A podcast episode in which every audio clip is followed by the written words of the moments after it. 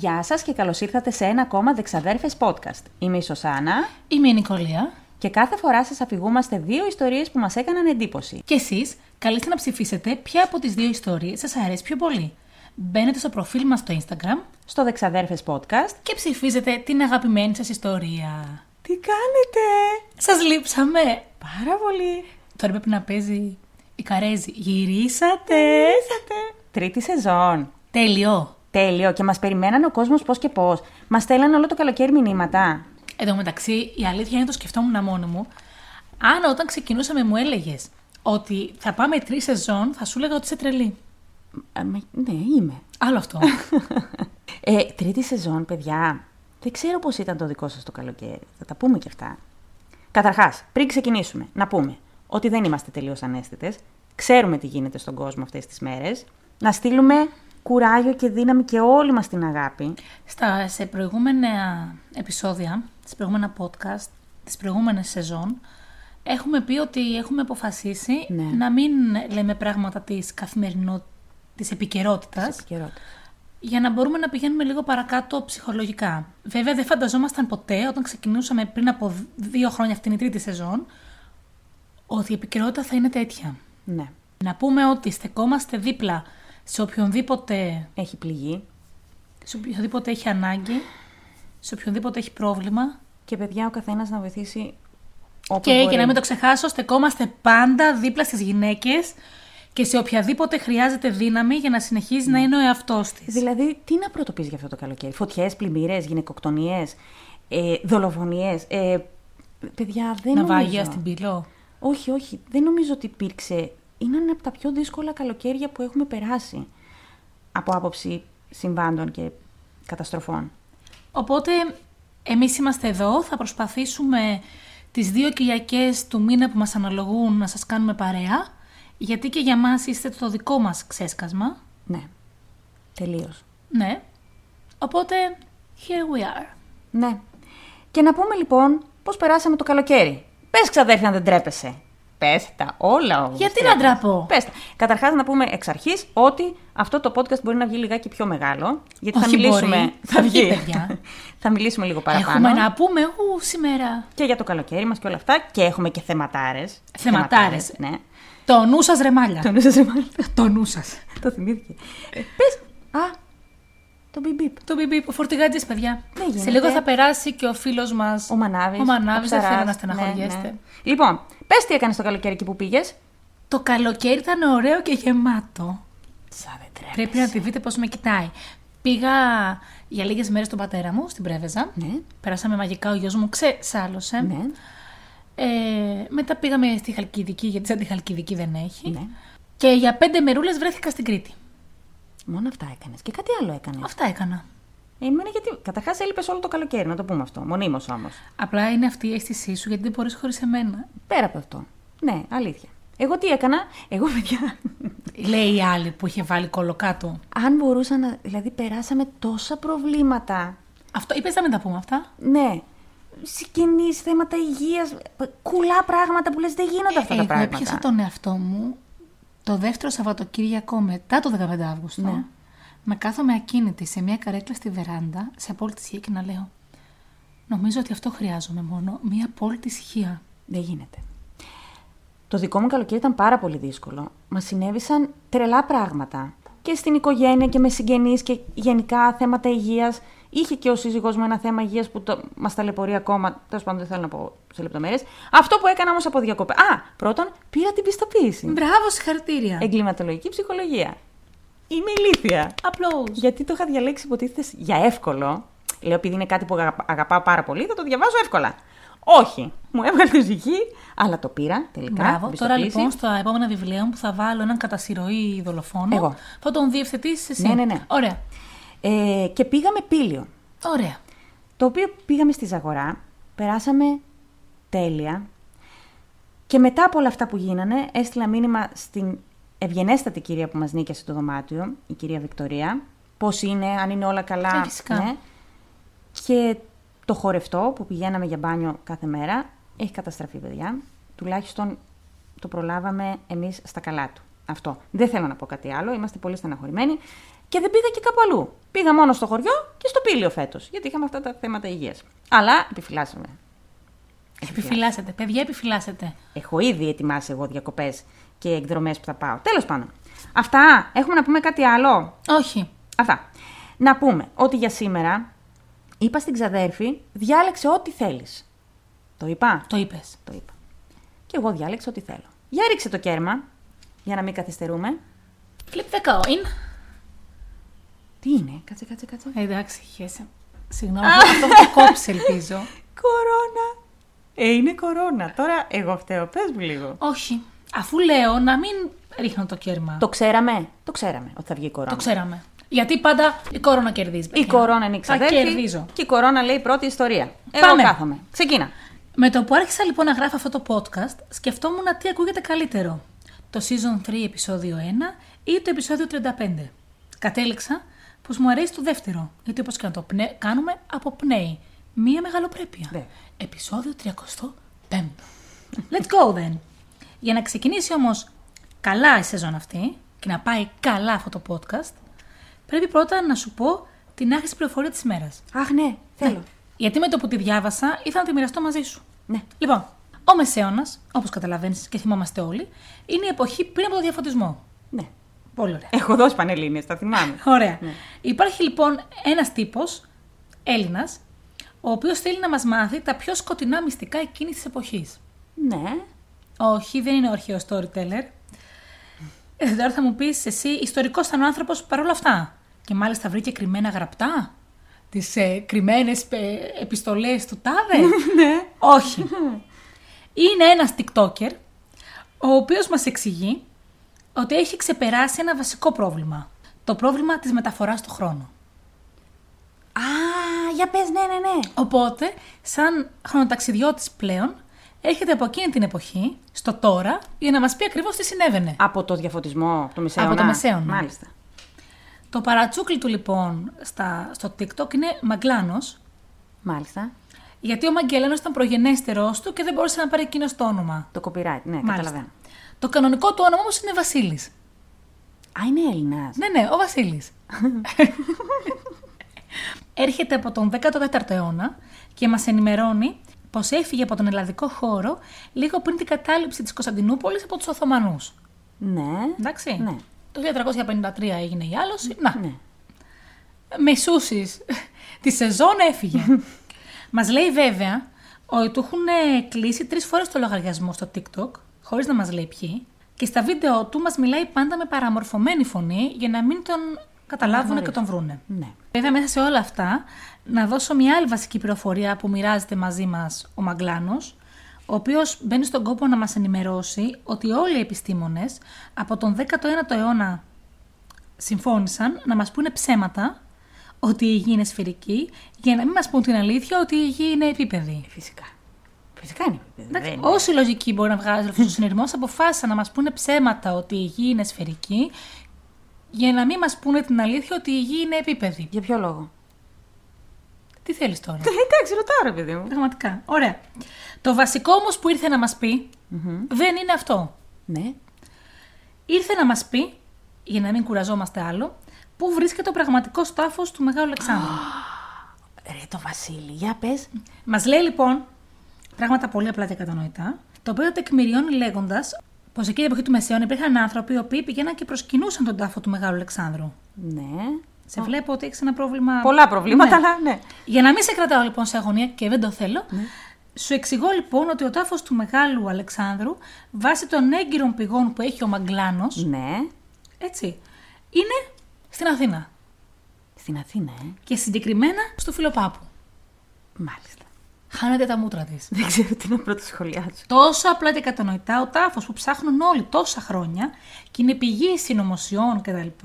Μας εξηγεί ο άνθρωπος αυτός ότι ο τάφος είναι στο Φιλοπάπου. Βέβαια, τώρα εγώ εδώ να πω ότι εγώ πέρσι πήγα στο Φιλοπάπου. Δεν είδες κανένα τάφο; Κανέναν δεν Πρόχειρο. είδα. Ε, δεν είδες καλά. Δεν θα σχολιάσω τίποτα πάνω σε αυτό, να ξέρεις, το σταματάω εδώ. Παρά μόνο θα πω ότι όποιος χρονοταξιδιώτης μας ακούει, τον παρακαλώ να μας στείλει ένα μήνυμα. Instagram, δεξαδέρφε podcast. Ναι. να μας πει και αυτό τη γνώση του. Να, Να- δούμε μια άκρη. Να ρωτήσω κάτι πολύ απλό. Αυτός ήρθε από το 1400 κάτι. τότε ο τάφος ήταν εκεί. Το 1300 κάτι ήρθε, δεν ήταν η πρώτη του φορά. Ήταν πιο Α. προγενέστερο. Και το 1300, πριν το 53 τέλος πάντων, έφυγε από την Κωνσταντινούπολη γιατί σκάσαν μύτη Οθωμανοί. Και ήρθε στη- στην εποχή μας. Να μας ενημερώσει. Έχει καεί ο εγκέφαλός μου και ακόμα δεν έχουμε πει τα θέματα. Ωραία. Οπότε απλά, όποιος χρονοταξιδιώτη μας ακούει, Ναι. ας στείλει ένα μήνυμα. Δεν ξαδέρφε podcast. Εγώ θα το διαβάσω. Αν είναι πολύ συγκλονιστικό, δεν θα το πω στην ξαδέρφη. Ναι. Εντάξει, δεν θα την αφήσω να το διαβάσει. Δεν, δεν αντέχω τέτοιες συγκινήσεις. Ναι. Απλά πείτε μας πού είναι αυτός ο τάφος. Μάλιστα. Που θα μπορούσε αυτή η κουβέντα να ήταν ένα τεράστιο επεισόδιο. Ε, άνετα. Και να πάρουμε ανθρώπους πραγματικά που έχουν γνώση. Γιατί δεν έχει γνώση ο Βασίλης. Ο Θα με Βασίλης- τρελάνεις Σωστά. τώρα. Έχει Έλα, ο σε παρακαλώ. Τέλος πάντων, έναν εκεί Αθηναίοι που μας ακούτε, πάτε στο φιλοπάπου, στείλτε μας ένα βίντεο από τη βόλτα σας εκεί. Αυτά, ρε φίλε, πού τα βρει πραγματικά; Έλα να το μοιραστούμε. α, α, ξέχασα να πω. Ναι. Επίσης, ευχαριστούμε πάρα πάρα πολύ για όλες τις φωτογραφίες που μας έχετε στείλει το καλοκαίρι. Ναι. Και εμείς, ξαδέλφοι, γιατί δεν έχουμε αυτό το επιτραπέζιο που λύνουν μυστήρια. Ναι, μας το έστειλε μια κοπέλα, ε. Ναι. Δεν ξέρω. Τέτοια επιτραπέζια δεν έχουμε, παιδιά, εμείς αυτό το. Τι ήτανε που μας έστειλε η κοπέλα; Harry Potter, Hogwarts, τι ήτανε; Δεν ήταν Sherlock. Sherlock. Sherlock. Κάτι ήτανε, ναι, ναι, ναι. Τέλος πάντων, το θέλουμε. Αυτά λοιπόν. Και τώρα. Ωραία. Πού είπα τα προβλήματά μου, με τον Αφού τάφο. ε, ξέρω που είναι ο τάφος, τώρα μπορώ να συνεχίσω με ηρεμία. Έτσι. Ναι. Τώρα θα πω λοιπόν στην ιστορία που θα σου πω, την οποία την αποφάσισα προχθές. Ωραία. Που μιλήσαμε. Και μου Προχθές. είπες δεν έχω διαλέξει ακόμα και Ναι. μετά διάλεξα. Α, για πες. Την είχα δει και πέρσι. Ναι. Αλλά δεν ξέρω γιατί την προσπέρασα. Φέτος όμως, ενώ έψαχνα και κοιτούσα κάτι άλλα, έπεσα πάνω σε αυτήν. Και μου έκανε κλικ. Και εφόσον μου έκανε κλικ, θα την πω. Πηγαίνουμε λοιπόν στη Φλόριντα, στο Μαϊάμι. Στις 6 Δεκεμβρίου του 1983. Στη γιορτή μου. Α, ναι. Αν είναι δυνατόν μετά από τόσα χρόνια στη γιορτή μου. Α, ναι. είναι πρωί και δύο άνθρωποι που έχουν βγει για τζόκινγκ, φίλοι σου, έτσι όπως περνάνε από ένα πάρκινγκ αυτοκινήτου, βλέπουν κάτω έναν πεσμένο άντρα. Πλησίασαν λοιπόν για να τον βοηθήσουν. Και όσο πλησίασαν και φτάσανε κοντά του, αντιλήφθηκαν ότι ήταν νεκρός. Ήρθε η αστυνομία και είπαν οι άνθρωποι πως βρήκανε το πτώμα. Εκεί κοιτάξαν οι αστυνομικοί και αντιλήφθηκαν πως το θύμα ήταν χτυπημένο και στραγγαλισμένο. Άρχισαν να ψάχνουν στοιχεία για το τι συνέβη ή έστω κάποιον μάρτυρα, είτε αυτόπτη είτε αυτικό. Τίποτα. Και δεν τους βοήθησε τίποτα. Από τα προσωπικά αντικείμενα του ανθρώπου βρήκαν πως τον έλεγαν Φρανσίσκο Πατίνο Γκουτιέρες και ήταν ναύτης από την Κολομβία. Και είχε μόλις δύο εβδομάδες που είχε έρθει στο Μαϊάμι από τον Παναμά με ένα φορτικό πλοίο. Ναύτης, είπαμε ο άνθρωπος. Και ενώ ήταν όλοι στη σκηνή του εγκλήματος και προσπαθούσαν να βρούνε τι ακριβώς έχει συμβεί, άρχισε μια σφοδρή κακοκαιρία με αστραπές, κεραυνούς, μια νεροποντή ασταμάτητη που διρκήσε όλη τη νύχτα και τους ανάγκασε να φύγουν. Για να σε προλάβω, επειδή είμαστε το 83, είμαστε πολλά χρόνια πίσω, 40, αχ, ναι, ε, δεν είχαν επί διαδικασία να στείλουν σκηνές, να προσπαθούν να μην αλλοιώνεται ο τόπος του εγκλήματος. Οπότε την επόμενη μέρα το πρωί, όταν ξαναγύρισαν οι αστυνομικοί στον τόπο του εγκλήματος, δεν είχαν καμία ελπίδα να βρουν κάποιο στοιχείο, γιατί η νεροποντή είχε ξεπλύνει σχεδόν όλη την πόλη. Παρ' όλα αυτά, ήταν τυχεροί. Γιατί λίγα μέτρα μακριά από το πτώμα, πίσω από μία πινακίδα που έλεγε Μην πετετε σκουπίδια, βρήκαν κολλημένο ένα αεροστεγός κλεισμένο σακουλάκι, το οποίο μέσα είχε ένα γραπτό μήνυμα. Ένα χαρτάκι. Ναι. Το σημείωμα λοιπόν αυτό το μήνυμα έγραφε. Όταν ξαναβρεθείς στο δρόμο, θα ταξιδέψεις νύχτα. Οπότε προετοίμασε τον παλιό σου εαυτό για μια τρομακτική στιγμή. Το κίνητρο είναι πεντακάθαρο. Και το θύμα το ίδιο. Έχεις όλες τις απαντήσεις. Ακολούθησε απλά τα στοιχεία. Ε, οι άνθρωποι δεν πίστευαν αυτό που διάβαζαν. Για να βεβαιωθούν όμως πως το σημείωμα υπήρχε εκεί και την προηγούμενη μέρα με το πτωμα και δεν τους έκανε κάποιος πλάκα ή ήταν ένα φυτευτό στοιχείο, τρέξανε στις φωτογραφίες που είχαν βγάλει την προηγούμενη να δουν αν υπήρχε αυτό το σακουλάκι. σωστά. και το σακουλάκι ήταν εκεί, από πριν κολλημένο. Ναι. Οπότε το σακουλάκι αφορούσε το πτώμα μας. Ωραία. Έπρεπε λοιπόν οι αστυνομικοί τι να κάνουν, να λύσουν τον γρίφο. Σαν να έπαιζε μαζί τους ο δολοφόνος, που θεωρούσε προφανώς πως είναι πιο έξυπνος από αυτούς. Ένας detective της υπόθεσης, ο Μίλλερ, αγαπούσε τα παιχνίδια μυστηρίου από παιδί. Ε, γι' αυτό έγινε και detective. Οπότε αποφάσισε ότι θα το λύσει αυτός. Και, το έλυ- και τον έλυσε. Μέσα σε μία ώρα. Μέσα σε μία ώρα. Έτσι ακολούθησαν τα στοιχεία όπως ακριβώς τα έλεγε, δεν ξέρω τι συνειρμούς έκανε μες στο μυαλό του. Και λίγα μέτρα παρακάτω, πίσω από μία πινακίδα ταχύτητας αυτοκινήτων, αυτό που περνάς και λέει πάτε με 40, Ναι. πάτε με 50, βρήκαν κολλημένο ένα άλλο σακουλάκι με άλλο μήνυμα μέσα. Ήδη στο μυαλό τους, πριν καν ανοίξει το σακουλάκι, είχαν ότι πλέον έχουν να κάνουν με έναν κατά συρροή δολοφόνο που έστειλε μηνύματα. Και σίγουρα κάποιον ο οποίος το έχει σχεδιάσει πάρα πολύ καλά. Ναι. Ανοίγουν το σακουλάκι και βλέπουν το επόμενο μήνυμα. Ναι, ο Μάθιου είναι νεκρός. Αλλά το κορμί του δεν το νιώσε. Αυτά τα μυαλά δεν είναι του Ματ, γιατί αυτός άλλωστε έλειωσε. Ο Μπίλι έριξε τον Ματ σε καυτολάδι για να μπερδέψουν την αστυνομία και έκαναν κόπο για να είναι έτσι μυστήριο. Έτσι λοιπόν ο Μπίλι έριξε τον υγρό Μάθιου. Τώρα ο Μπίλι βετζακίστηκε, αλλά γέμισε ευχάριστα το κανάλι με λάσπη. Περίμενε. Τον άλλον τον λέγανε είχε. Φρανσίσκο Ναι. Πατίνο Γκουτιέρες. Άρα τώρα έχουμε έναν Μπιλ και έναν Μάθιου. Ναι. Τον λέει Ματ. Ναι. Ο οποίος Μάθιου είναι νεκρός, υγρός. Μιλάμε χαμός. Ποιος είναι ο Μάθιου, Ποιος είναι ο Μπίλι, Ποιος Καταλαβαίνει. αφήνει τα σακουλάκια; Καταλαβαίνεις λοιπόν τον αναβρασμό. και εκτός αυτού είναι ο Μπίλι, είναι ο Μάθιου, είναι ο νεκρός ο Φρανσίσκο. Ναι. Τι γίνεται; Ναι. Με τον νέο γρίφο που προσπαθούσε να τον διαβάσει ο Μίλλερ, πήγανε σε ένα κανάλι που ήταν στην περιοχή κοντά στο νοσοκομείο. Ναι. Σε αυτό λοιπόν το κανάλι παρατη- παρατήρησαν μια πετρελοκυλίδα, όπου μέσα επέπλεε ένα κόκαλο. Το έστειλαν κατευθείαν για ανάλυση το κόκαλο το 1983, ξαναλέω. Θέλω να καταλάβεις ότι θέλουν ένα χρόνο όλα αυτά. Αλλά η τύχη τους από εκεί και μετά τους παράτησε. Μην μπορώντα να βρουν άλλη άκρη, μην μπορώντα να καταλάβουν ποια είναι τα υγρά, ποιοι ήταν οι άλλοι δύο, τι γινότανε, και μην ξέροντα τι άλλο, τι άλλο να κάνουν, ο Μιλίρα αποφάσισε να δημοσιεύσει στην τοπική εφημερίδα τους γρήφου. Μήπως και κάποιος κάποιος τους βοηθήσει. Εγώ θα είχα φάει κόλλημα. Και τότε λοιπόν άρχισε το πάρτι. Όλοι στην πόλη προσπαθούσαν να λύσουν το γρίφο. Να γίνουν detective. Και το γρίφο πια, επειδή έτσι είχε κάνει την, ε, την επικεφαλίδα η εφημερίδα, τον, τον γρίφο τον λέγανε η υπόθεση του υγρού Μάθιου. Του υγρού Μάθιου. The Liquid Matthew Case. Ναι. Αν τους καλοσκεφτείς, και εμείς ακριβώς το ίδιο θα κάναμε, έτσι. Θα ήμασταν εκεί με τους γρήφου και θα ναι. τρέχαμε Άνετα. να λύσουμε το. και θα τα καταφέρναμε. Και θα σε κουβαλούσα να ψάχνουμε να Ναι. κάνουμε επιτόπια έρευνα. Ναι. Λίγες μέρες μετά, χτυπάει το τηλέφωνο. Ποιος ήτανε, Ο Μάθιου, ο Μπιλ. πέθαναν αυτοί. Αφού δεν βρήκαν τα πτώματά ναι, τους. ο Μάθιου είναι σε υγρή μορφή. Α, ναι, ο Μάθιου είναι σε Ωραία. μορφή. Ναι. Ποιος ήταν στο τηλέφωνο; Ο άνθρωπος που τους άφησε τα μηνύματα. Ναι. Και τι φαντάζεσαι πώ τους είπε; Γεια σας, τι κάνετε, πώς τα περνάτε; Αποκλείω να το βρεις. Ε, τους είπε το ονοματεπώνυμό του, την ακριβή του διεύθυνση. Τι λες, ρε. Τους εξήγησε ότι ήταν ο πάστορας από την κοντινή εκκλησία και τους είπε ότι τα σημειώματα αυτά ήταν μέρος μιας εκδήλωσης που διοργανώνουν κάθε χρόνο οι τέσσερις ενορίες μαζί για το Halloween. Τα σημειώματα λοιπόν είναι στοιχεία ενός παιχνιδιού μυστηρίου όπου τα νεαρά μέλη των ε- ενωριών πρέπει να λύσουν με τους γρίφους. Τι λες, Μωρή τώρα; Αυτά τα μηνύματα λοιπόν ήταν μήνες εκεί. Από, ήταν από τις 30 Οκτωβρίου που είναι το Halloween, 31, ξέρω εγώ. Δύο μήνες σχεδόν. Μέχρι, ναι.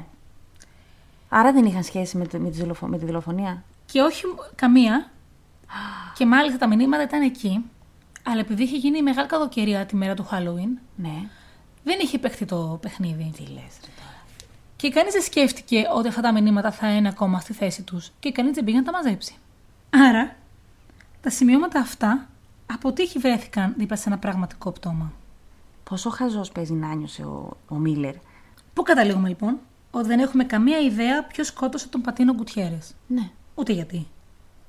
Άρχισαν λοιπόν οι αστυνομικοί να τα πιάσουν πάλι από την αρχή. Απίστευτο. για να βρουν τι πραγματικά συνέβη. Αφού λοιπόν κατά συρροή δολοφόνο δεν υπήρχε, Ναι. σημειώματα δεν υπήρχαν, ούτε στοιχεία υπήρχαν. Πήγαν λοιπόν στο καράβι από το οποίο είχε κατέβει ο Πατίνο. Εκεί λοιπόν βρήκαν το καράβι, το οποίο το είχε κατασχέσει η αστυνομία, γιατί όταν έδεσε στο λιμάνι της Φλόριντα, βρήκαν ότι κουβαλούσε 11 κιλά κοκαίνης. Από το πλήρωμα δεν είχαν συλλάβει κανέναν. Τους είχαν πιάσει όλους, τους αφήσανε μετά γιατί δεν μπορούσαν να στοιχειοθετήσουν ε, ε, κατηγορητήριο Ναι. εναντίον τους. Όσο όμως περνούσαν οι μέρες, κατέληγαν ότι ο Πατίνο και ένας ακόμα ναύτης ήταν οι κύριοι διακινητές. Οπότε κατέληξαν σε μια θεωρία που ήταν η πιο λογική. ότι το καρτέλ ναρκωτικών βρήκε πρώτο τον Πατίνο που τον είχε αφήσει η αστυνομία και τον σκότωσε εφόσον τους έλειπε ένα φορτίο κοκαίνης. Α, κατάλαβα, ναι. Και ήταν πάρα πολύ συνηθισμένο να αφήνουν το καρτέλ τους νεκρούς εκτεθειμένους για να βλέπουν τι κάνουνε. Α, σαν παραδει- παραδειγματισμό, Ναι. ε.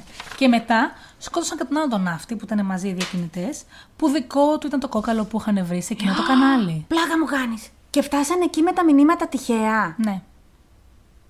Και έτσι, 19 Δεκεμβρίου, κλείσαν την υπόθεση, παρόλο που δεν βρήκανε πότε το δολοφόνο. Και πες μου τώρα εσύ, γιατί έχω κάψει να τρελαθώ, πώς είναι δυνατόν τέτοιους γρήφου να λύσουν τα παιδιά, πώς είναι δυνατόν, καταρχήν είναι τόσο δύσκολοι γρήφοι που δεν μπορούσαν να τους λύσουν οι αστυνομικοί, να τους λένε έφηβοι, και πώς γίνεται τέσσερις εκκλησίες να γράφουν τέτοια σημειώματα για καλά και καλά για παιχνίδια. Και πόση σύμπτωση πια τα σημειώματα μαζί με τους νεκρούς και το κόκαλο το λούνουμε στο κανάλι. Ε, λοιπόν, καταρχάς. Είναι τύπος, ας πούμε, κυνήγι μυστηρίου κάτι τέτοιο. Δεν βγάζανε νόημα τα μηνύματα γιατί προφανώς. Είχε και άλλα ενδιάμεσα. Ναι, υπήρχαν και άλλα μηνύματα που μαζί θα βγάζανε μια λογική. Αλλά το ότι κατέληξαν να βρούνε το συγκεκριμένο κόκαλο, οστό, με τα μηνύματα στο συγκεκριμένο σημείο και ήταν. να- Ε, να σε ρωτήσω κάτι που ίσως. Ναι.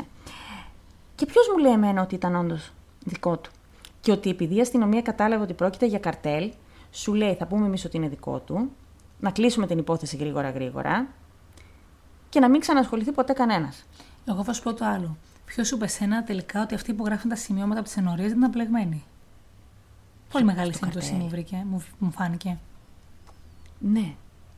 Και εν τω μεταξύ, έκανα και το άλλο εικόνα.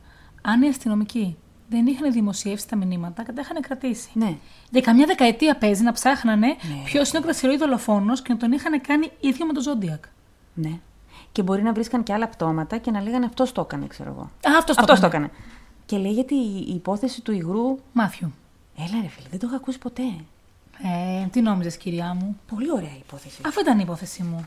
Μικρούλικη σε σχέση με τη δική μου. Μάλιστα. Ετοιμαστείτε. Ορίστε, ότι είναι πολύ μεγάλη η υπόθεσή σου, είναι ένας λόγος να ψηφίσουν εμένα. Και να μην ξεχνιόμαθα. Όχι, γιατί θα σου πω, η δικιά μου είναι πάρα πολύ μπερδεμένη. Είναι μια υπόθεση που την άκουσα από το Murder with my husband. Murder with my προφοράρα. Ε, το podcast. Και μετά την άκουσα και σε ένα άλλο podcast που έχω φάει κόλλημα τον τελευταίο καιρό. Λέγεται Crime Junkie. Και είναι δύο κοπέλες, σαν εμάς καλή ώρα, που λένε τέτοιες υποθέσεις. Πάρα πολύ ωραία, παιδιά, να το τσεκάρετε. Λοιπόν, ακούστε. Την υπόθεση αυτή λοιπόν την άκουσα όταν ερχόμουν από το Κιλκί στη Θεσσαλονίκη μέσα στο αυτοκίνητο, γιατί τι πιο φυσιολογικό από το να ακούς, ε, εσύ το κάνεις, όχι ε. Όχι. Α, Εγώ εγώ- ακούω μουσική και όποιος με δει στον δρόμο θα ξέρει ότι τραγουδάω και χορεύω ταυτόχρονα. Κουνάω χέρια τέτοια. Εσύ, α, κάνεις τέτοια εσύ. Ναι, ναι. Εγώ ή θα ακούω metal τέρμα ή θα ακούω εγκλήματα. Εγώ ακούω τραγούδια. Και τραγουδάω Φυσιολογικό. κιόλας γιατί είμαι και πολύ καλή φωνή. όχι, δεν είσαι. Έχεις άλλα χαρίσματα, είσαι, παιδιά, όχι. Φωνή της δεν, δεν υπάρχει, παιδιά. Ούτε μία νότα κατά λάθος, ξέρεις, έτσι. Λοιπόν. Λοιπόν, Λάθος μία μπορεί. Κατά λάθος, μία μπορεί. Λοιπόν, και όταν την άκουσα, είχα συγκλονιστεί. Και λέω, όταν γυρίσω, να σημειώσω ρε παιδί μου να την κάνω ή βίντεο ή podcast. Και την ξεχνάω. Και μετά δεν θυμάμαι καθόλου το όνομα, ούτε αυτού νου που θα μιλήσουμε, για τον οποίο θα μιλήσουμε σήμερα, ούτε τίποτα. Και τη βρήκα τυχαία πάλι προχθές. Και άκου τώρα να δεις. Ιδέες που τις ιστορίες μας τις βρήκαμε τυχαία προχθές; Ναι, αλλά την ήξερα εδώ και κανένα χρόνο. Τέλος πάντων. Πάμε, Λοιπόν, πάμε. I'm ready. Η σημερινή μου υπόθεση λοιπόν γιατί μ' άρεσε. Γιατί έχει να κάνει με μυστήριο, με μια εξαφάνιση, με μια δολοφονία, με εξωγήινους, Ε, βέβαια. με ούφο, με, γενετική, με γε- πει- πειράματα, γενετικά πειρα- πειράματα και με ερπετοειδείς. Όχι, ρε φίλε. Τώρα πώς αυτά ενώνονται σε μια ιστορία θα το δεις. Ο Αγελαδάρχης έρχεται. Μόνο αυτός λείπει. Ξεκινάμε λοιπόν την ιστορία στο νέο Μεξικό των Ηνωμένων Πολιτειών. Και συγκεκριμένα στο SeaWorld. Είναι ένα τύπου θαλάσσιο πάρκο, ρε παιδί μου. Και είμαστε το 1992. Η 29χρονη τότε Γκέρλι Τσου από την Μαλαισία βρισκόταν για διακοπές στις ΗΠΑ μαζί με μια φίλη της. Ωραία. Είχε ξαναπάει, λέει, διακοπές στις ΗΠΑ, είχε τρελαθεί και είχε ξαναπάει στο SeaWorld και τέλος πάντων εκείνη την ημέρα θα άλλαζε η ζωή της εντελώς προς το χειρότερο, μάλλον όπως θα καταλαβαίνεις. Γιατί θα γνώριζε έναν άντρα, ο οποίος τότε ήταν 27 ετών και ονομαζόταν Ντάιζαν Χόζενκοφτ. Βρε το Χόζενκοφτ. Η Γκέρι λοιπόν γοητεύτηκε από αυτόν τον άντρα κατευθείαν, γιατί της μιλούσε πάρα πολύ ωραία. Της είπε όλα όσα έχει καταφέρει στη ζωή του μέχρι τώρα, ότι ήταν γενετιστής, γιατρός, χειρούργος, είχε εργαστεί στο παρελθόν για τη CIA και την NASA. Γιατί ό,τι δηλώσεις είσαι. Βεβαίως. Είχε μάστερς πάνω στη χημεία από, τον, από το Πανεπιστήμιο του Στάνφορντ και είχε τελειώσει, λέει, science, επιστήμες μάλλον, στο Πανεπιστήμιο του Τόκιο. Όλα αυτά. Στα 27 του. Ναι, και είχε και ακόμα ένα μάστερς ως γενετιστής από το Πανεπιστήμιο του Σαν Φρανσίσκο. Η μητέρα του ήταν από την Ιαπωνία και ο πατέρας του από τη Γερμανία. Και είχε γεννηθεί στην Ελβετία. Μάλιστα. Και το όνομά του λέει δεν υπάρχει πουθενά αλλού γιατί. Το Ντάιζαν το φτιάξαν οι γονείς του, γιατί είναι μοναδικό, δεν το έχει κανένας άλλο στον πλανήτη. Μάλιστα. Και το Χόζενκοφτ είναι μία μίξη του επιθέτου της μητέρας του και του πατέρα του, δηλαδή μια μίξη από Ιαπωνία και Γερμανία. Η Χόζεν και ο Κόφτ κάναν το Χόζενκοφτ. Κάτι τέτοιο τέλος πάντων. Μιλάμε ότι ο άνθρωπος λέει είχε ένα τεράστιο βιογραφικό, παρόλο που ήταν μόνο 27 χρονών. Η Γκέρλι λοιπόν ενθουσιάστηκε, επέστρεψε στη Μαλαισία, εκεί άρχισαν να μιλάνε ε, μέσω αλληλογραφίας, συνέχισαν, και για να μην τα πολυλογώ, το 92 έτσι, ε, τον ερωτεύτηκε τόσο πολύ που αποφάσισε να πάει στις Ηνωμένες Πολιτείες και δύο μήνες αργότερα, τον Ιανουάριο του 1993, παντρεύτηκαν. Μιχάση το κελεπούρι. Και τα προβλήματα άρχισαν να φαίνονται πολύ νωρίς αυτό το γάμο. Γιατί; Αυτός ήταν ένας καταξιωμένος ε, γιατρός, επιστήμονας τέλος πάντων, έκανε διάφορα πειράματα και έλειπε πάρα πολύ. Για ομιλίες, πήγαινε σε διάφορα πανεπιστήμια, έκανε. Α, για... την έπαιρνε μαζί; Δεν μπορούσε. Μάλιστα. Γιατί και αυτή δούλευε, έπιασε δουλειά σαν τραπεζική υπάλληλος σε μια τράπεζα εκεί στο Albuquerque. Albuquerque, ναι, okay. των ΗΠΑ. Και γενικά ήταν λίγο απόμακρος αυτός. Αλλά της εξήγησε ότι ήταν λόγω των άσχημων βιωμάτων που είχε. Της είπε λοιπόν ότι είχε ξαναπαντρευτεί, πολύ μικρότερος, αλλά είχε χάσει τη γυναίκα του και το παιδί του σε ένα τραγικό αυτοκινητιστικό δυστύχημα. Ωραία και ότι όλα αυτά του είχαν προκαλέσει έτσι. Ε, έχεις αρχίσει ήδη να μου διάζει. Κάτσε, περίμενε. Ένας άνθρωπος ο οποίος μέχρι τα 27 έχει κάνει τα πάντα όλα ναι. από σπουδές, που λογικά τις έχει κάνει εφόσον έλειπε για τις διαλέξεις ναι. ίσως. Έχει παντρευτεί, έχει κάνει παιδί, έχουν πεθάνει και οι δύο και ξαναπαντρεύτηκε μάλιστα. Ναι. Το έχω. Περίμενε. Επίσης έχει και ελευθερία. Αχά. Τι είπε, είπε όλα λοιπόν- αυτά μετά το γάμο. Πιο πριν και δεν τα πει άλλωστε. Ναι. Ναι, για σου αγάπη μου θα πεθάνω. Τη είπε λοιπόν ότι έχει διαγνωστεί με λευκαιμία και ότι Γι' αυτό ακριβώς εργαζόταν τόσες πολλές ώρες, γιατί προσπαθούσε να βρει λέει, μια θεραπεία για τον καρκίνο για να σώσει τον εαυτό του, αλλά και πολλούς άλλους χιλιάδες εκατομμύρια ασθενείς.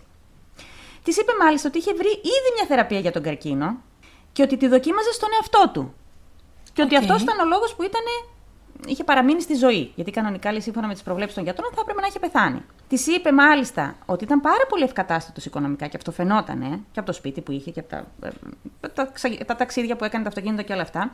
Γιατί υπήρχαν άνθρωποι που του δίνανε χρήματα, τύπου χορηγοί, για να κάνει αυτά τα πειράματα και να προωθήσει αυτό το φάρμακο Νομίζω για τον καρκίνο. Νομίζω πως ούτως ή άλλως κάπως έτσι παίζει ναι. στην Αμερική το concept, ναι. ότι για να βρούμε μια θεραπεία δείχνουμε κάπως το πρόγραμμά μας και μας δίνουν λεφτά διάφοροι φορείς για να το φέρουμε εις Φορείς, χορηγοί και πανεπιστήμια ναι. ταυτόχρονα. Της είπε ότι έχει καταφέρει να θεραπεύσει τον καρκίνο με ένα μηχάνημα το οποίο στην ουσία αναλύει λέει, το DNA, βρίσκει που ακριβώς υπάρχει το πρόβλημα και το θεραπεύει. Συν ε, κάποιον ορό που είχε φτιάξει αυτός που ήταν πραγματικά το φάρμακο που θεράπευε τον καρκίνο. Λοιπόν, και αυτό το μηχάνημα λέει το συγκεκριμένο, επειδή ήταν πάρα πολύ πολύτιμο και πανάκριβο και το κυνηγούσαν λέει φαρμακευτικές, το είχε σπάσει σε πέντε κομμάτια και καθένα από αυτά τα κομμάτια φυλασσόταν σε ένα πανεπιστήμιο των Ηνωμένων Πολιτειών. Γι' αυτό και χρειαζόταν λέει, να ταξιδεύει τόσο συχνά. Έχει μια λογική. Μέχρι εδώ όλα είναι φυσιολογικά. Ναι, θεωρητικά. θεωρητικά. Η αυτή δούλευε στην τράπεζα και αυτός ήταν επιστήμονας, έκανε τα επιστημονικά του πράγματα. Αυτός ήταν άρρωστος επιστήμονας, ναι. παντρεμένος. Ναι. Μάλιστα. Το 1996 μετακομίζουν σε ένα καινούριο σπίτι. Ωραία, τέλεια, χάρμα. Σε αυτό το καινούριο σπίτι να τονίσω ότι σε αυτό το σημείο, μέχρι τώρα, ούτε η Γκέρλι είχε γνωρίσει τους γονείς του Ντάιζαν, γιατί υποτίθεται ότι ήταν στη Γερμανία, στην Ελβετία, δεν ξέρω πού, αλλά ούτε και αυτός είχε γνωρίσει τους γονείς της που ήταν στη Μαλαισία. Αυτός μονίμως να λείπει, μετακομίζουν στο καινούριο σπίτι, αυτή καταλάβαινε ότι κάτι δεν πάει καλά. Αλλά δεν της είχε δώσει και ποτέ δικαίωμα να πει ότι ξέρεις, εδώ μου είπε ψέματα ή εδώ. Κάτι. Καταλάβαινε όμως αισθηκτοδός ότι κάτι δεν πάει καλά. Μετακομίζουν στο καινούριο σπίτι και στο καινούριο σπίτι αυτός χτίζει ένα ξεχωριστό δωμάτιο, στο οποίο η Γκέρλι απαγορευόταν να μπει και το είχε πάντα κλειδωμένο. Και όταν, τη ρώτησε, όταν τον ρώτησε γιατί δεν με αφήνεις να μπω, είπε αυτός ότι αφορά, κάνω κάποια πράγματα εκεί μέσα που αφορούν ένα ε, απόρριτο πείραμα και δεν θέλω να σε βάλω στη διαδικασία να δεις τι κάνουμε Γιατί υπάρχει περίπτωση κάποιος να σε απαγάγει, δηλαδή. Παιδιά, πρέπει να τη δείτε. Τέλος πάντων. Θα είχα σπάσει την πόρτα να μπω Ναι. μέσα. Δεν ήταν καλό για αυτήν, με λίγα λόγια. Θα είχα φωνάξει εσένα μαζί. Αχ, διακόπτω γιατί παιδιά πάρα πολύ καιρό έχουμε Ναι. να τα πούμε. Έχεις δει κάτι πολύ αστείο βιντεάκι στο TikTok Ναι. που λέει. Γράφει στην αρχή. Έχει ένα. Βλέπεις μια πρασινάδα, ας πούμε, Ναι. και γράφει. Εγώ στέλνω μήνυμα στην κολλητή μου, Παύλα Ναι. ξαδέρφη. Έλα γρήγορα σπίτι με μεταμφίεση και ένα φτιάρι. Και σκάει η άλλη, ξέρω εγώ, ντυμένη δεινόσαυρος. Ναι, Άνετα θα μπορούσα. Και θα ερχόσουν εσύ Παρακόμμα. ντυμένη δεινόσαυρος να σπάσουμε την πόρτα. Να ανοίξουμε την πόρτα. Ωραία. Την ίδια περίοδο ξεκίνησαν προσπάθειες να κάνουν παιδί. Τον αλλά περίεργο χωρίς... τύπο ο οποίος έχει χτίσει ένα δωμάτιο. Δεν μπορώ. Ναι, ρε παιδί μου. Θα, σου- θα σου... Καταρχάς η κοπέλα αυτή ήταν πάρα πολύ αφελής. Και μάλιστα λέει αυτή δεν είχε φάει και τέτοιο κόλλημα να κάνει παιδί. Δηλαδή δεν ήθελε ρε παιδί μου κάποια στιγμή, αλλά δεν ήθελε άμεσα. Αυτός είχε πάθει αιμονή. Και της έλεγε: Θέλω να κάνω παιδί για να συνεχίσω το όνομα Χόζενκοφτ. Μάλιστα. Ναι. Ή μπορεί είναι κάτι από το παιδί να μπορούσε να το χρησιμοποιήσει για τη θεραπεία που θα έκανε στον εαυτό του. Παίζει. Θα σου Ορίστε. πω.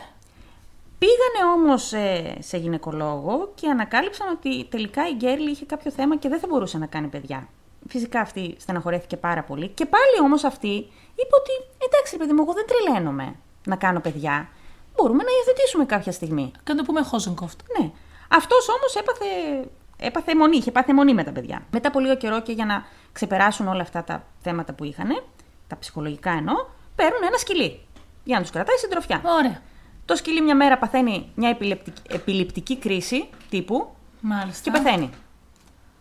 Τι έχει βουνό αυτοί οι άνθρωποι; Ναι. Στο καπάκι παίρνουν ένα άλλο σκυλί, Ναι. το οποίο μετά από λίγους μήνες εξαφανίστηκε μυστηριωδώ από το σπίτι. Αυτά υπάρχει λόγος που τα λέω. Κάτι Τα κατα- έκανε αυτός στα σκυλιά να δεις. Κάτι έκανε αυτός γενικότερα. Εγώ ανθρώπους που πειράζουν ζώα έχω θέμα, ξέρεις. Ε, κι εγώ. Τεράστιο θέμα. Κάποια στιγμή λοιπόν, στα τέλη του 1996, ο Ντάιζαν γύρισε από ένα από αυτά τα ταξίδια του. Ωραία. Και τι έφερε δώρο στην Κέρι; Ένα σκυλί. Πας ρε παιδί μου, παίρνεις μια μπλούζα. Μου έφερες εσύ τις πέτρες. Τι άλλο μου έφερες και κάτι. Μου έχεις φέρει κατά καιρούς διάφορα. Αυτός τι έφερε στη γυναίκα του δώρο. Ένα μωρό. Νεογέννητο. Αγάπη μου, καλορίζικο. Ναι. Έφερε ένα μωρό. Και της είπε ότι Αυτό το οποίο το έχω κάνει με την ευλαμπία. η μητέρα του μωρού λέει ήταν μία. ότι το μωρό είναι ορφανό. Αχα. Η μητέρα του είναι μία Μεξικανή ανήλικη, η οποία δεν ήταν σε θέση να αναθρέψει το παιδί της ή πέθανε, κάτι της είπε τέλος πάντων. Και ότι το είχε αφήσει αυτή σε έναν φίλο του Ντάιζαν. Και αυτός επειδή ήξερε ότι, ο- ότι αυτοί δεν μπορούσαν να κάνουν παιδιά, το έδωσε στον Ντάιζαν. Λογικό; Πολύ. Νεογέννητο, αγοράκι. Και μάλιστα της είπε ότι έχει ήδη όνομα το παιδί και ότι λέγεται Δημήτρη. Και πάλι η Γκέρλι δεν αμφισβήτησε τα λεγόμενά του. Έτσι θα έγινε. Αυτός της έκανε τρομερό, τρομερό gaslighting, δηλαδή ε, χειριστικός μέχρι εκεί που δεν πάει. Και με έναν περίεργο τρόπο κατάφεραν και να το υιοθετήσουν με μο- νόμιμο τρόπο. Δηλαδή αυτός έφερε κάποια έγγραφα, Ναι, μωρέ, γιατί είμαστε και το 96. ναι, τα οποία ήταν πλαστά φυσικά, και καταφέρανε να υιοθετήσουν τον Δημήτρη. Στα τέλη του 97 ξεκίνησαν κάποια πολύ περίεργα τηλεφωνήματα στο σπίτι. Έπαιρναν διάφορες γυναίκες και λέγανε ότι ψάχνουν τον Ντάιζαν.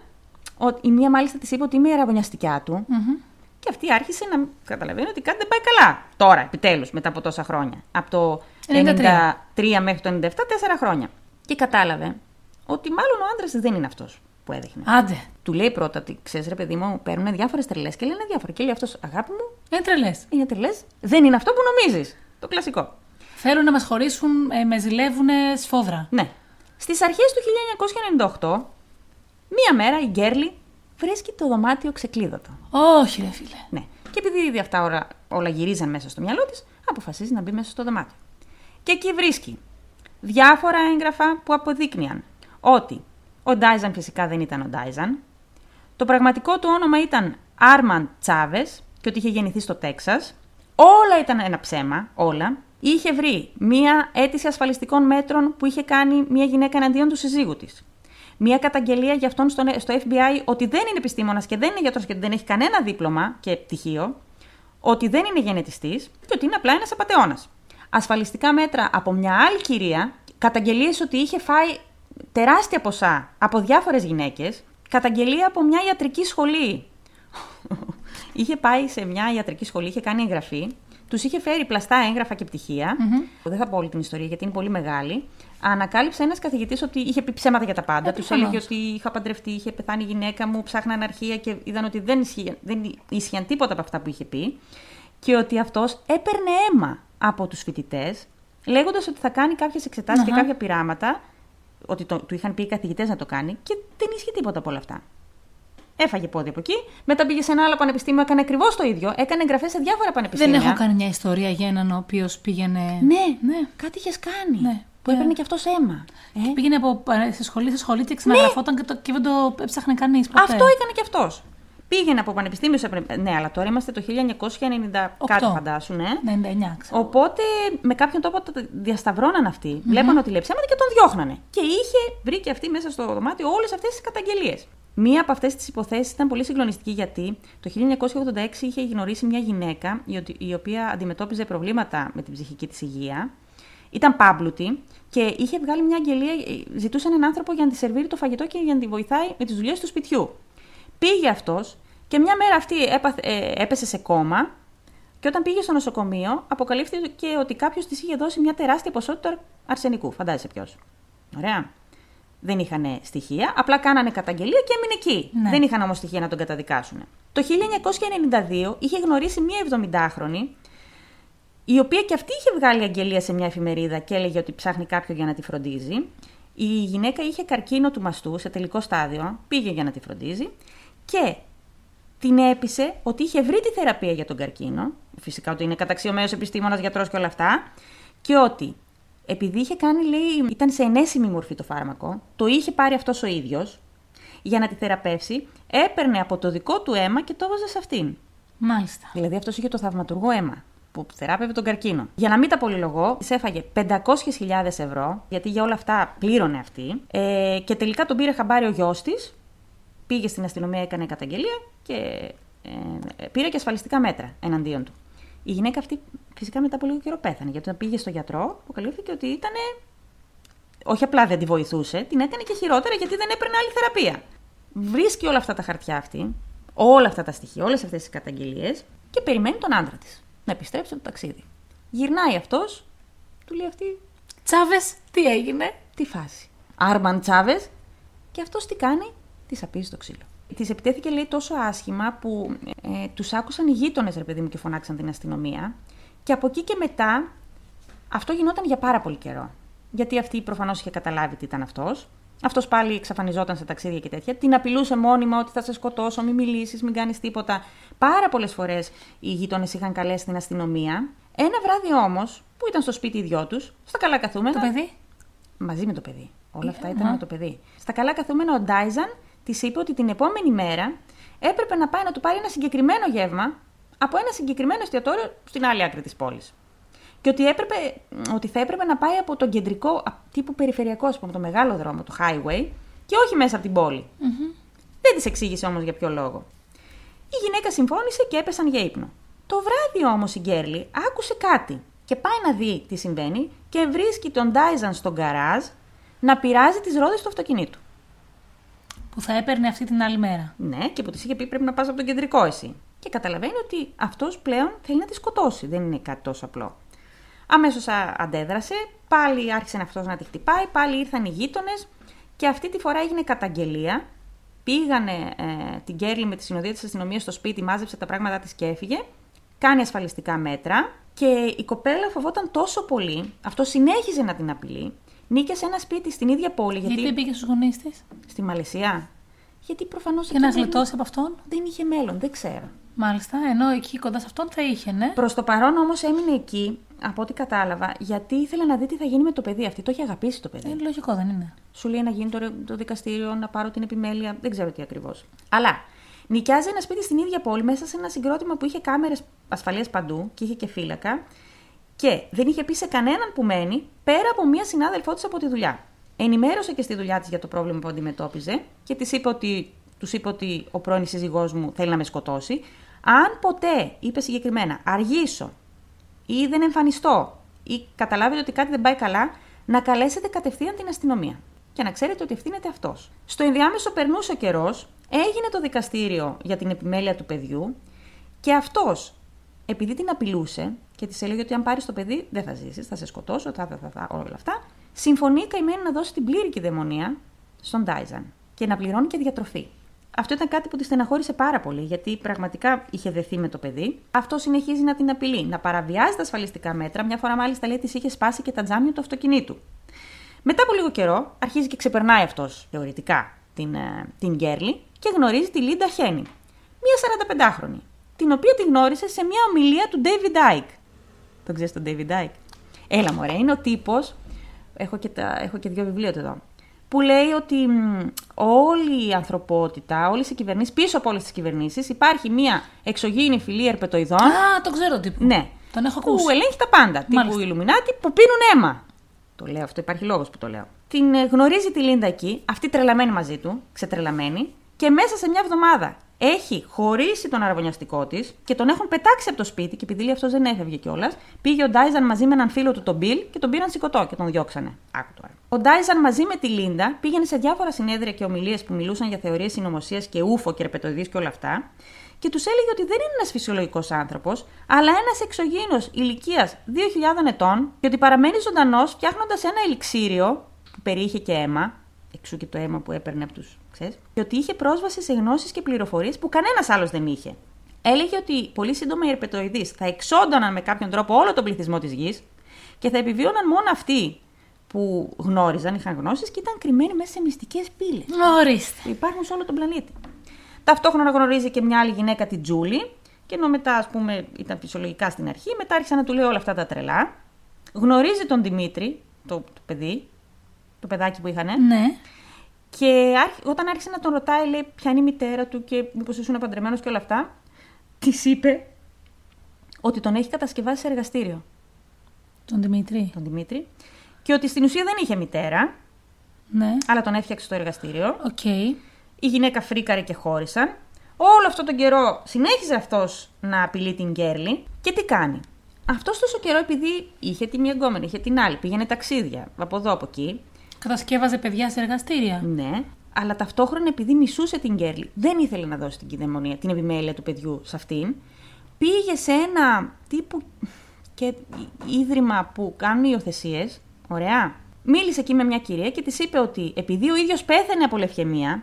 Ναι, μην το ξεχνάμε. Ναι. Και ότι η γυναίκα του δεν υπάρχει πλέον στη ζωή, κάτι τέτοιο, ότι θέλει να δώσει το παιδί για υιοθεσία. Αυτή η κυρία όμως καταλαβαίνει ότι κάτι δεν πάει καλά, γιατί αυτός δεν είχε αποδείξεις για την εγκυμοσύνη της Γκέρλι. Κάνουν εξετάσεις αίματος αυτών και, ανα... και βλέπει αυτή ότι αυτός δεν πεθαίνει από λευχαιμία, ότι της λέει ψέματα. Και εκεί της λέει, σε αυτήν την κυρία, στο, στο, στο κέντρο αυτό που ήταν υπεύθυνο για υιοθεσίες, για εκατοντάδες υιοθεσίες, ότι τελικά δεν είχε αποδείξεις ότι ήταν έγκυος η Γκέρλι, γιατί τον είχε φτιάξει εργαστήριο. Τέλεια. Φρικάρι, αυτή παίρνει τηλέφωνο το FBI. Μέχρι να πάρει όμως τηλέφωνο το FBI και να αρχίσει το FBI να ερευνά την υπόθεση, το παιδί είχε υιοθετηθεί. Πώς; Έλαντε. Κι εγώ αυτό απορώ. Προφανώς αυτός μπορεί να δώσει και κάποια χρήματα, να πλήρωσε κάποιους ανθρώπους και να ξέρεις. Και όλα αυτά έγιναν τον Αύγουστο του 1999. Και φτάνουμε στις 9 Σεπτεμβρίου του 1999, όπου η Γκέρλι εξαφανίζεται. Σχολάει από τη δουλειά της, πηγαίνει προς το σπίτι και εξαφανίζεται. Την επόμενη μέρα αργεί να πάει στη δουλειά της και στο πρώτο τέταρτο που καθυστέρησε, επειδή γνώριζαν οι συνάδελφοι, παίρνουν τηλέφωνο την αστυνομία. Πάνε στο σπίτι της, ανοίγουν το διαμέρισμα και βλέπουν ότι υπάρχουν τρεις μεγάλοι λεκέδες στο χαλί, σαν κάτι να είχε πέσει, ας πούμε, και κάποιος να το είχε καθαρίσει. Συγκεκριμένα λέει με ατμοκαθαριστή. Το πρώτο πράγμα που έκαναν φυσικά είναι να πάνε στο διαμέρισμα του Ντάιζαν και συνειδητοποιούν ότι αυτός είχε αδειάσει τελείως το σπίτι, είχε πάρει τα πράγματά του και είχε εξαφανιστεί. Παίρνουν δείγματα DNA από το σπίτι από εκείνα τα σημεία που ήταν οι λεκέδες, αλλά αυτά θέλανε κάποιες μέρες. Πολύ γρήγορα οι πληροφορίες τους τους οδήγησαν στην Λίντα. Δηλαδή υπήρχαν κάποιοι που ξέρουν ότι είναι ζευγάρι αυτός με αυτήν. Αυτή είπε φυσικά ότι δεν γνωρίζει τίποτα. Η αστυνομία την παρακολουθούσε και έβλεπε ότι αυτή κάθε βράδυ έμενε σε άλλο ξενοδοχείο, έπαιρνε διαφορετικά αυτοκίνητα προφανώς για να αποφύγει την αστυνομία. Όμως, ο Ντάιζαν δεν σταμάτησε εκεί. Όλο αυτό τον καιρό που τον έψαχνε η αστυνομία, έπαιρνε τηλέφωνο σε διάφορους ανθρώπους που γνώριζαν ή που τον είχαν δει με τη Λίντα. Η Λίντα έλεγε ότι δεν τον ξέρω εγώ καθόλου αυτόν. Είναι ένας άγνωστος, ναι. Ναι, ενώ όλοι λέγανε ότι είχε σχέση. Δεν ήμασταν μαζί στις διαλέξεις και σε αυτά. Όχι, όχι, όχι. Ναι, έπαιρνε τηλέφωνο διάφορους ανθρώπους και έλεγε: Μην μιλήσετε, μην πείτε τίποτα, μην πείτε ότι γνωρίζω με τη μην πείτε τίποτα, θα σας σκοτώσω. Και μία από αυτές πήρε κατευθείαν τηλέφωνο την αστυνομία, καταφέραν να εντοπίσουν από πού έγινε το ε, τηλεφώνημα και τον βρήκαν λοιπόν κάπου στη Νότια Καρολίνα στις 22 Σεπτεμβρίου και το συνέλαβαν. Αλλά δεν μπορούσαν ακόμα να το συλλάβουν για τη δολοφονία και το συνέλαβαν απλά για τα απειλητικά τηλεφωνήματα.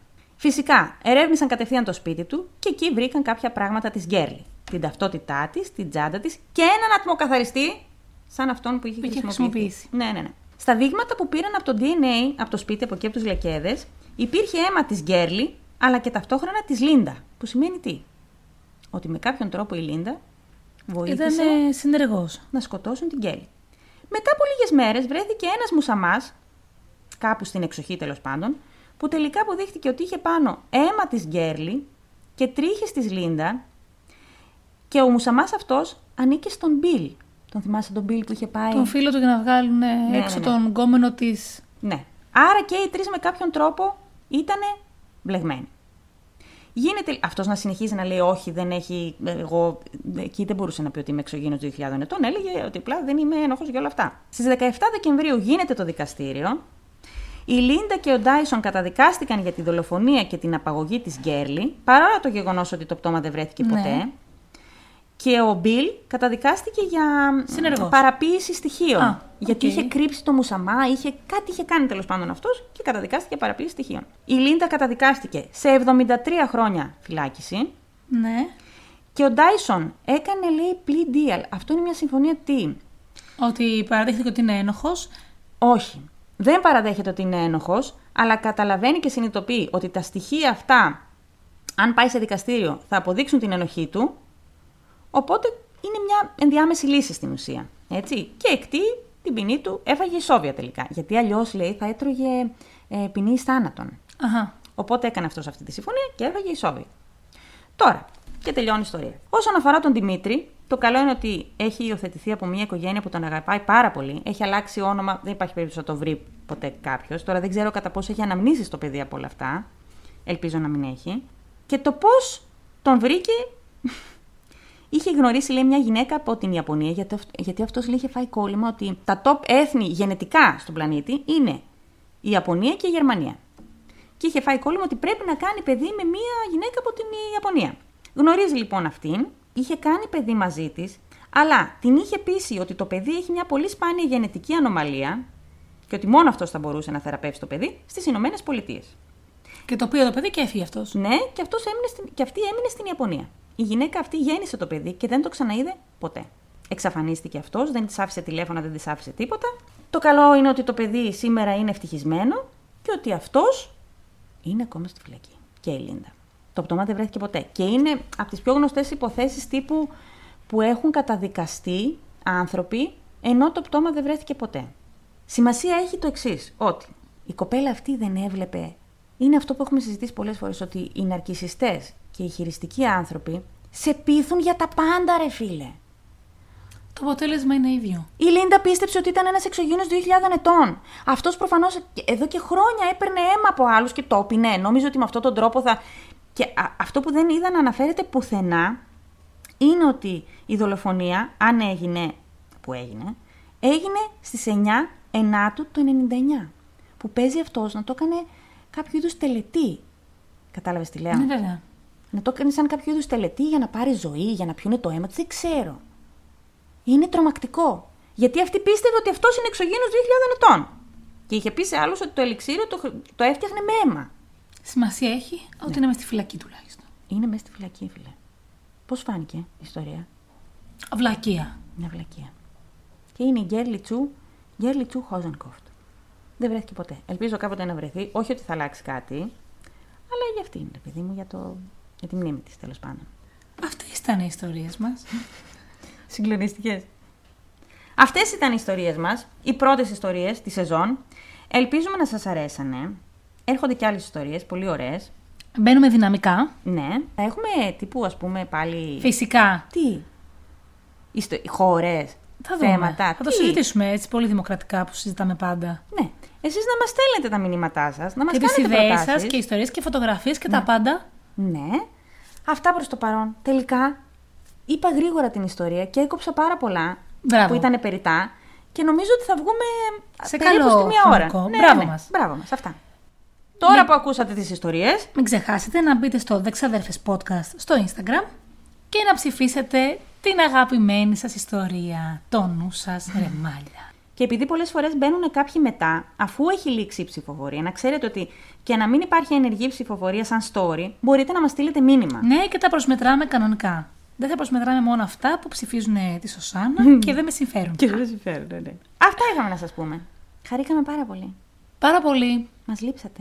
Να είστε καλά. Μέχρι την επόμενη φορά. Γεια σας. Γεια σας.